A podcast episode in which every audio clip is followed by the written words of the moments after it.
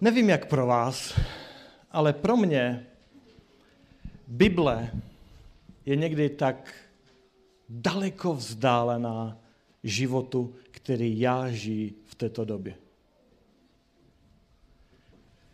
Ona se nachází někde tam daleko.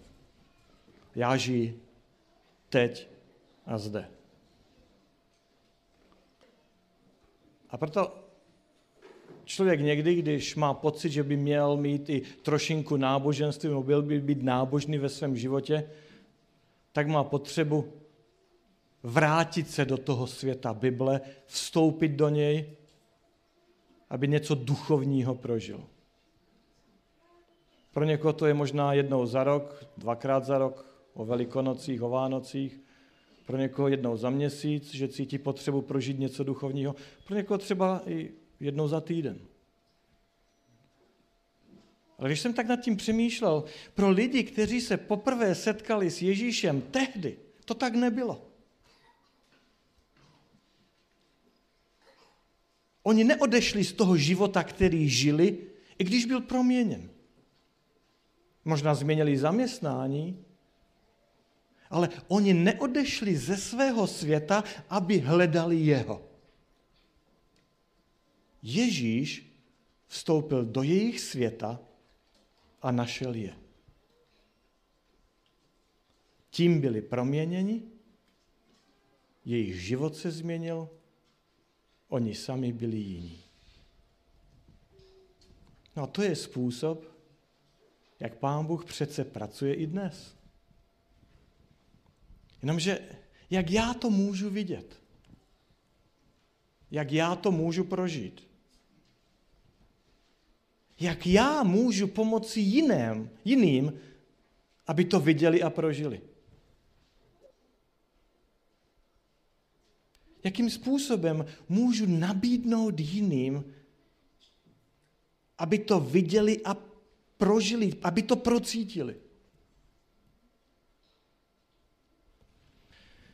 Jestliže máte Bibli, najděte si Evangelium podle Marka, druhou kapitolu a budeme číst verše 13 až 17.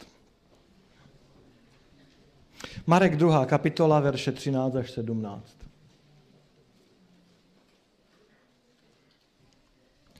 Ježíš vyšel opět k moři. Všechen lid k němu přicházel a on je učil. A když šel dál, viděl Lévyho, syna Alfeova, jak sedí v celnici. A řekl mu, pojď za mnou. On stal a šel za ním. Když byl u stolu v jeho domě, stolovalo s Ježíšem a jeho učedníky mnoho celníků a jiných hříšníků.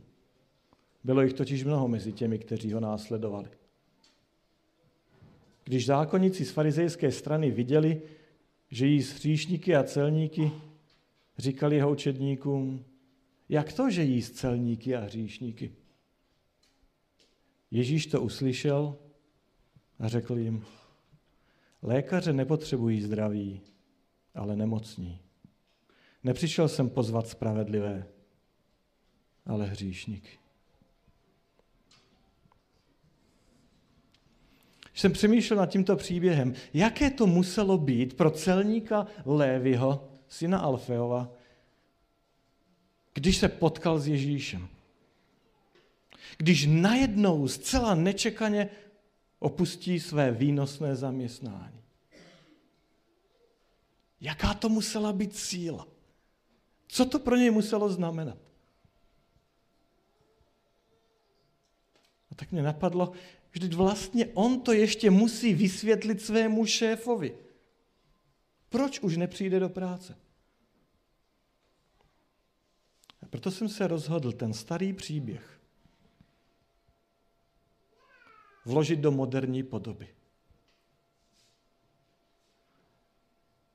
Do podoby dopisu, který Lévy píše svému šéfovi.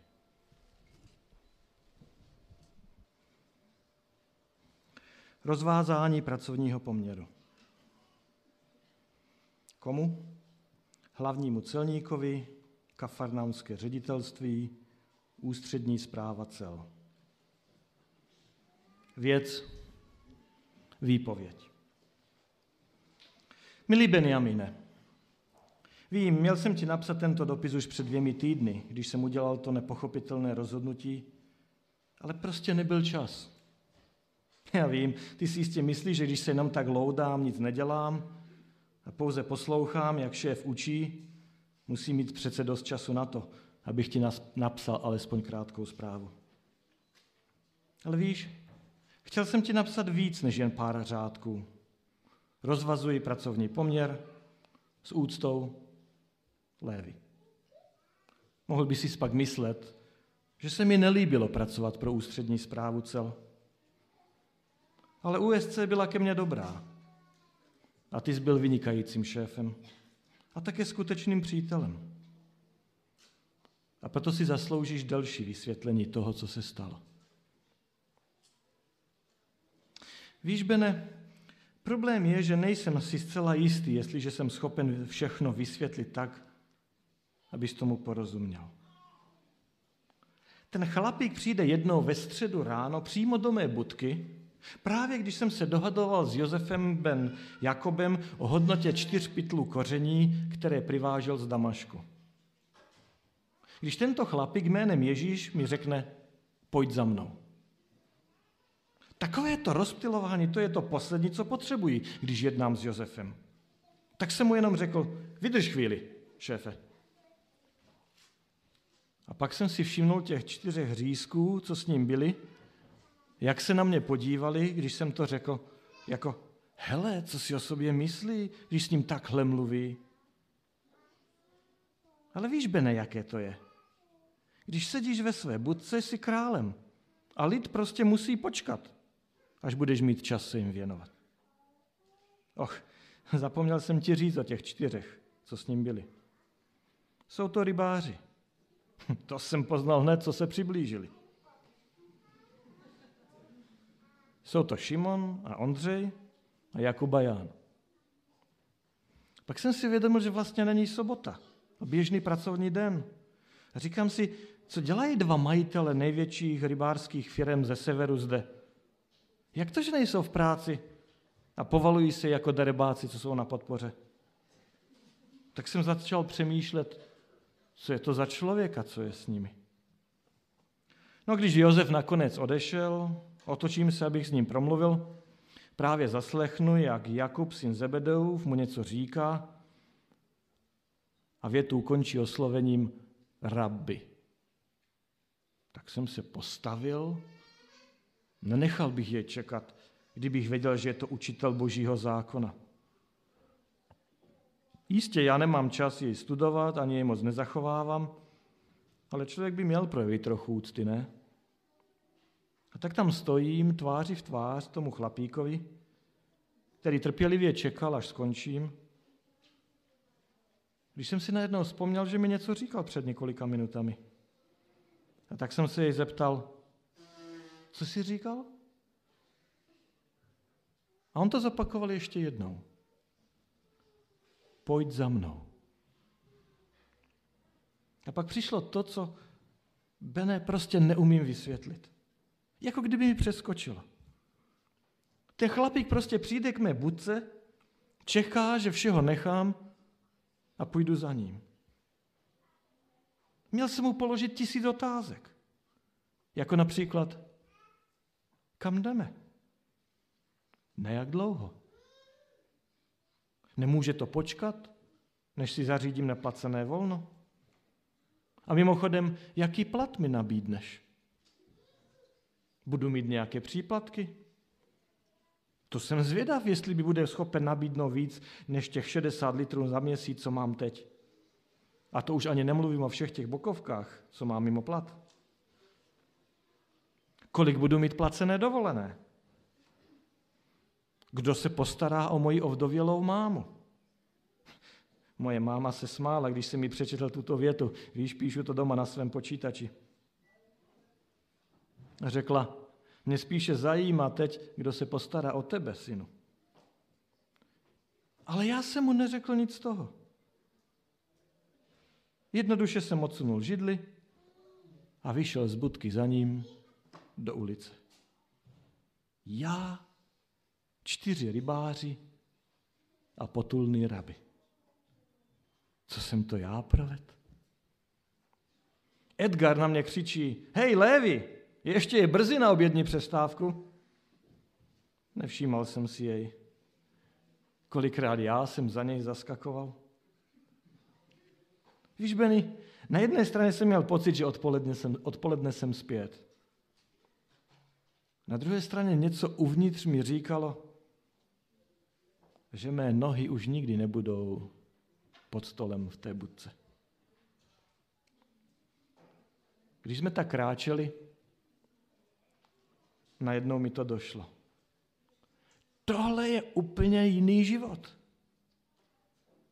Tohle je fakt zrůšo. Představ si, já, Lévy, celník, publikán, nezrovna nejpopulárnější člověk ve městě, a já jsem teď učedník rabiho. Šimon Farizeus, ten by byl překvapen, kdyby mě viděl. Ten nesnáší to, že bydlím ve stejné ulici jako on. Že moji nenáboženští přátelé chodí ke mně na naše párty. On nenávidí všechny, co nedodrží Mojžíšův zákon přesně do punktíku jako on. Tvrdí, že kvůli tomu nám vládnou tito prokletí římané. Prý je to boží trest za to, že neplatím poctivě desátky. A nás, celníky, nenávidí ze všech nejvíce, protože pracujeme pro Herodesa, který spolupracuje s Římem. Ten, kdyby mě viděl, měl by infarkt. Pomyslel jsem si na Šimona. Já spolu s živým rabínem? Jíha. Nevím, asi jsem moc přemýšlel nad tím Šimonem, jak by mu oči vylezaly z jamek, protože jsem se jaksi zapomněl, přišel jsem k rabímu a říkám, co kdybyste všichni přišli dnes večer ke mně na večeři? On se zastavil, podíval se na mě a v tom jsem uslyšel, jak ti čtyři makreliští bratři za mnou zapískali údivem. Uvědomil jsem si, člověče, já jsem je ale dostal do trapné situace. Opravdický živý rabi požádá mě, představ si mě, abych se k němu připojil. A já jej strapním tím, že chci po něm, aby se mnou jedl. Nejen, aby přišel k nám do domu, což by bylo dost nevhodné, ale dokonce, aby se posadil za stejný stůl, zmáčel ruce ve stejné míse jako já, celník. On určitě jí jen s tou nejlepší společností, modlí se několikrát denně, chodí do synagogy každou sobotu. To je jako kdybych po něm chtěl, aby jedl s pohanem, nebo ještě hůř, se samařanem.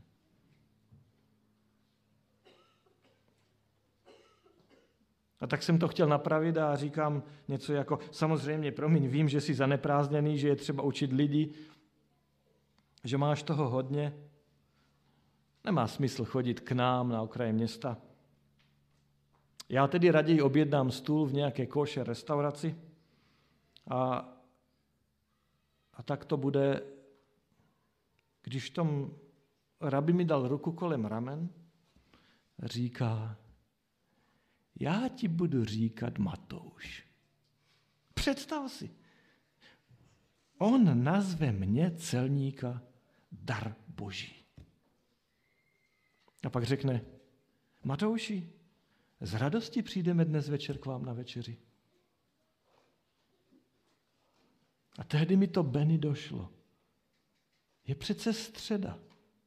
Dnes večer se u nás schází pokerový klub.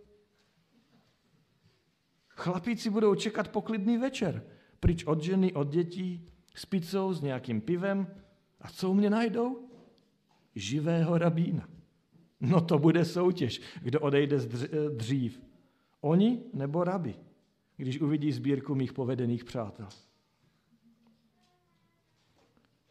Pak se mi znervozněl, protože jsem si uvědomil, že bych měl dojít domů dříve a skrýt nějaké časopisy, co se můžou povalovat po, po, po pokoji. Dokonce byl jsem tím tak všem zmaten, že mě chvíli napadlo, že bych mohl požádat Šimona Farizeje, jestli by nám pro dnes večer nepůjčil svůj dům a své služebnictvo. Alespoň vidíš, jak mi už přeskočilo. Najednou ten rabí se na mě podívá a říká, Matouš Lévy, jeden člověk jednou dělal hostinu. Pozval mnoho lidí a když bylo vše připraveno, všichni se začali vymlouvat a služebníci se vrátili bez pozvaných hostů. Ten člověk byl tolik naštván, že poslal sluhy na nejhorší ulice, na autobusové zastávky, na nádraží, i do celní budky, pod mosty, aby pozvali lidi na jeho hostinu. Asi jsem na něj blbě zíral, protože pak řekl, Matouši, Lévi, je čas jít k vám na večeři. Cestou domů jsem přemýšlel nad tím, co řekl. Co? Skupina bezdomovců, bídníků, celníků se dostane na hostinu, protože nějací papaláši nepřišli? Hm. A je možné, že šéf pozval i mě za svého učedníka, také proto, že někdo jiný, třeba farizeus, odmítl. Ale řekl jsem si, to je v pořádku. Toto je to nejlepší, co přišlo do mého života. A jestliže já jsem to našel, protože někdo jiný to ztratil, co se dá dělat? Život je už takový. Jednou něco ztratíš, jednou něco najdeš. Tak to v životě chodí.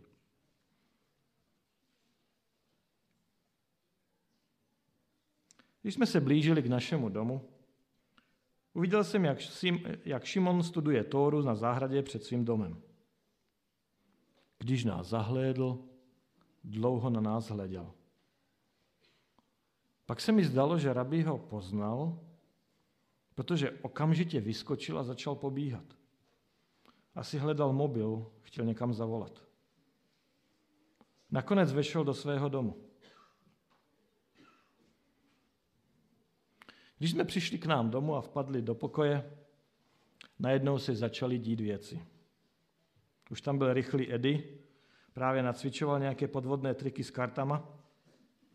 Samuel už měl otevřenou plechovku piva a listoval v Playboy. On nechodil každou středu a netušil, že tam bude.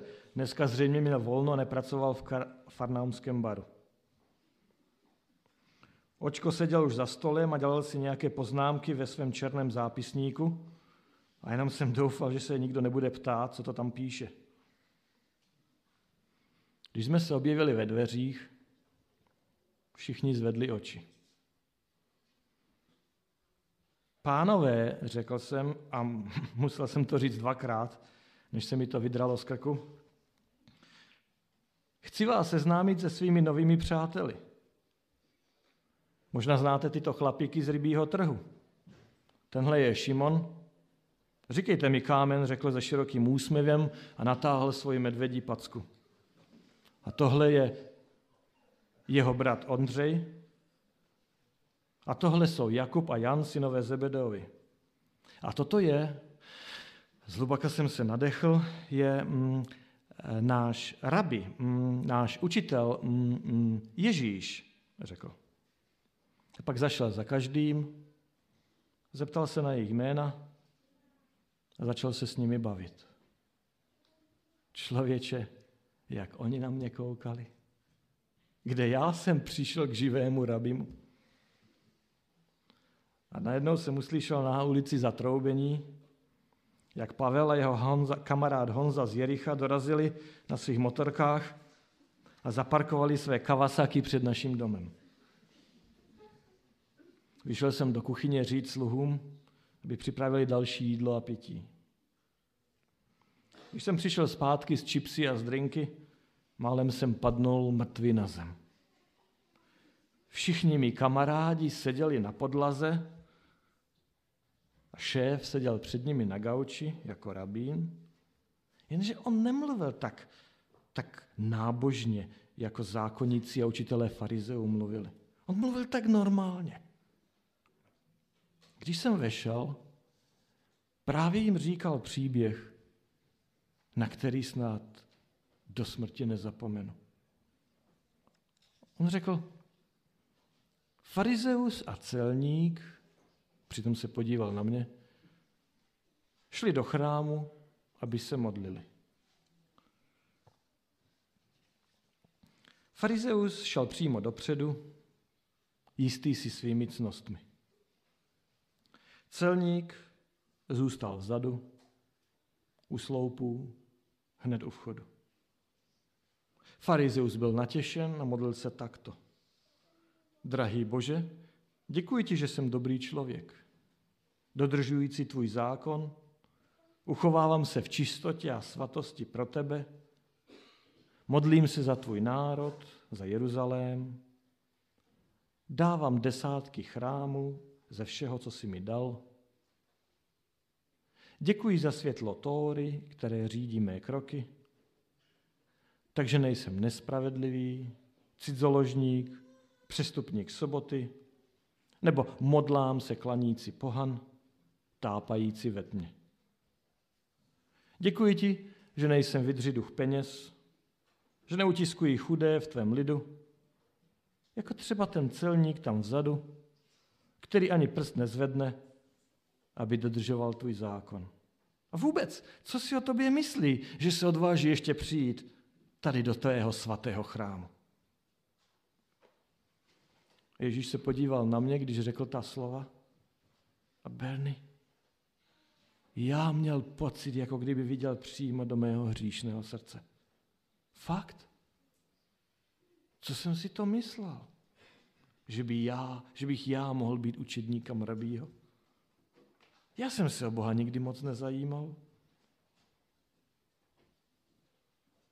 A mi kamarádi koukali na mě. A tehdy jsem si uvědomil, že mám slzy v očích. Ale ať. Jenom jsem tam stál ve dveřích s čipsy a drinky. A šéf pokračoval. Ale celník ani oči k nebi nepozvedl. Byl se do prsou a tiše říkal, Bože, buď milostiv mne hříšnému. A pak Ježíš řekl tónem, až se nám všem zatajil dech. Amen, amen, pravím vám, ten celník se vrátil ospravedlněn do svého domu. A ne farizeus. A víš, Benny, pak se to stalo. Ten chlapík nám několika slovy otevřel dveře k Bohu. Nám, bandě hříšníků a nehodných lidí. A najednou jsme se všichni cítili, jako kdybychom byli jeho bratři. Tehdy jsem se rozhodl, že se ho budu držet, kamkoliv půjde. Ode dneška on je mým šéfem. Možná se to někomu zdá nepochopitelné, ale řeknu ti, když ti někdo podá nebe na talíři, získáš nové jméno, novou rodinu, nové pojetí sebe sama, nový respekt. Prostě to nejde vzít. No, zapomněl jsem ti, Benny, říct, že právě tehdy jsem si všiml, že Šimon Farizeus a několik jeho kamarádů stálo ve dveřích. Zřejmě si přišli stěžovat kvůli tomu rámusu, který Pavel a Honza nadělali se svými motorkami a také se jim nelíbilo, jak zaparkovali na ulici. Ale podle výrazu na jejich tváři jsem věděl, že slyšeli tu poslední část toho příběhu, jak Ježíš je vyprávěl že farizeus nebyl ospravedlněn. Člověče, měl si vidět, jak je to naštval. Ale z nějakého důvodu tam zůstali. Jako kdyby šéfové výklady se jim také líbily. Všimnul jsem si, že jeden z nich si dokonce dělal poznámky. A taky byli u toho, když tahle celá banda šla ke stolu, abychom povečeřili. Viděl jsem, jak Šimon zbledl, pak ozeleněl, když viděl, jaká jídla byla namíchana na mém stole. Ale Ježíš bez vyhnutí oka vzal chléb, pozvedl oči k nebi, poděkoval Bohu, který nám dává chléb ze země, pak jej rozlomil a podal každému z nás. Řeknu ti, nic tak sladce nechutnalo jako ten chléb za celá léta. No, mohl bych ještě hodně psát o večeří, o spoustě věcí dalších, které se, ode, které se odehrály Benny. Kdykoliv je člověk s Ježíšem, něco se děje. Když jsem vstal, abych doplnil nápoje, Šimon na mě zamával a pozval mne ke dveřím. Víš, on ještě stále stál u dveří. A tak mu říkám, tak pojďte dál, vy, vaši přátelé, tak povečeřejte s námi. Určitě rabi bude rád, že jste zde. Šimon na mě jenom pohlédl a dával si pozor, aby jeho nohy zůstaly za práhem mého domu. A já jsem se opět cítil tak nečistý a hříšný vedle vší jeho svatosti, jako kdykoliv předtím, když jsem jej potkal. Ale najednou, najednou jsem pochopil, proč se na mě tak koukal. On mi záviděl. On chtěl, aby rabi přišel do jeho domu na večeři. Představ si, nejlepší člověk z celé čtvrtě. A musím uznat, on opravdu je. A když skutečný živý rabi přijde, on jde do domu takového říšníka jako já, aby povečeřel. A pak najednou jsem viděl nejen tu touhu v jeho očích, ale i tu hlubokou bolest. Když spatřil, jak Ježíš položil ruku na rameno Ondřeje, Šimon říká, a proč, proč váš učitel jíst celníky a hříšníky? My jsme přece lidé, kteří ctí Boha. Já tomu nerozumím. Ježíš jej zřejmě musel zaslechnout, protože zvolal od stola Šimone, zdraví lidé nepotřebují lékaře, ale nemocní. A pak Ježíš řekl něco, na co nemůžu zapomenout. Nevím proč. On řekl, já jsem nepřišel volat cnostné lidi, ale hříšníky. A hleděl na Šimona, až Šimon se otočil na podpatku a odešel zpátky do svého domu. A viděl jsem, že šéf byl z toho jakýsi smutný. No jo, Benny, mohl bych ti vyprávět. Tenhle chlapík prostě změnil můj život. Tak chci, abys věděl, od dneška on je mým šéfem. Já půjdu za ním třeba i na smrt. Bude-li to třeba.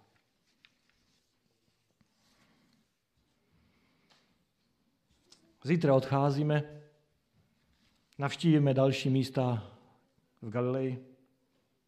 Kdo ví, možná pozveme další učedníky. Doplatek mé mzdy dej Edgarovi. Když se vrátím, vyzvednu si to u mé mámy. Řekni mu, ať peníze odnese mé mámě. Víš, myslel jsem, že moje máma se rozčílí, když se doví, že jsem nechal tak výhodné zaměstnání a utekl za nějakým guru. Ale ukázalo se, že její klub háčkování, když navštívil Nazaret, šli poslouchat i Ježíše, který tam učil.